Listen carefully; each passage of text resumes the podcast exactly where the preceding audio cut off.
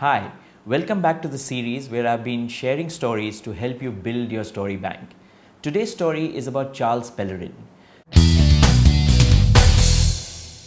Charles was the director of astrophysics at NASA, where he led the team that was responsible for perhaps the biggest scientific screw up in history. 1990, Charles and his team sent up a telescope worth $1.7 billion into the sky and then found out the telescope couldn't focus because it had a flawed mirror.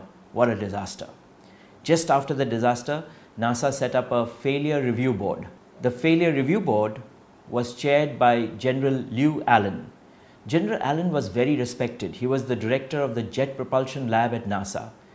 General Allen put together a group of experts, including Charles Pellerin, because it was felt that Charles understood the entire issue. And after all, the flawed mirror was manufactured way before Charles had actually joined this team. Now, initially, the experts couldn't come up with much progress till one person in the team figured out that the problem was something which was an adjustment error on a little device called the null corrector, which was used to understand the flaw of the mirror. This was at the vendor's location. So, very quickly, the failure review board said, okay, our job is over, we figured out it's the vendor's fault. But General Allen was not satisfied with this explanation. He wanted to understand more.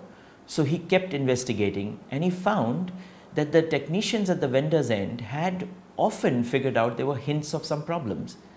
His question was why did smart technical people not come up and talk about the failure? And he realized that was because they were under very, very high pressure of schedule and budgets. He wondered why these people hadn't come and talked to their counterparts at NASA.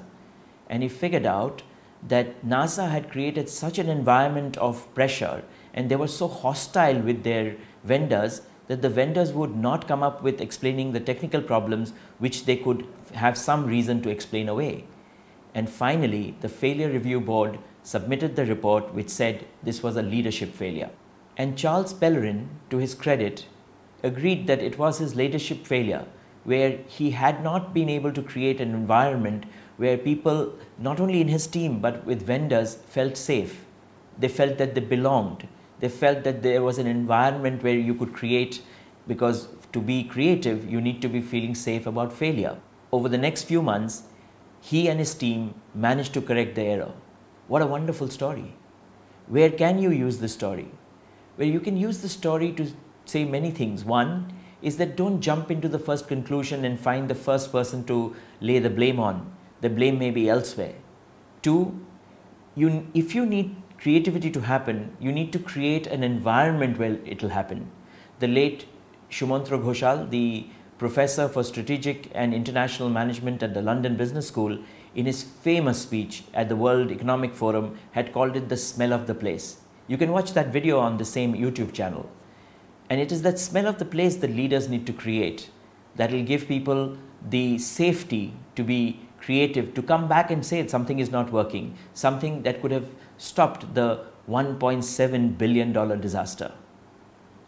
Let me know if you can think of some other place where we can use this story.